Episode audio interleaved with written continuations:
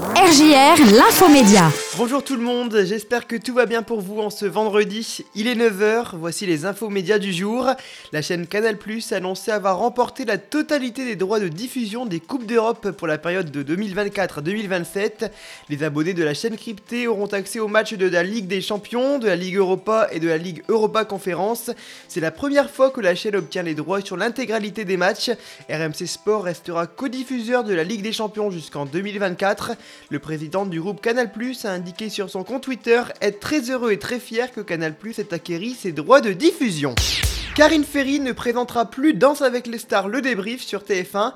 L'animatrice a fait cette révélation sur son compte Instagram. Elle a indiqué que c'est sa décision de quitter la présentation du programme. Karine Ferry souhaite se consacrer à d'autres projets. Elle restera cependant à la tête de The Voice Kids sur TF1 et de Chroniques criminelles sur TFX. Des animateurs télé vont doubler un film d'animation. Selon un communiqué de l'équipe du film Tad l'explorateur et la table d'émeraude, plusieurs animateurs prêteront leur voix aux personnages principaux de ce film espagnol.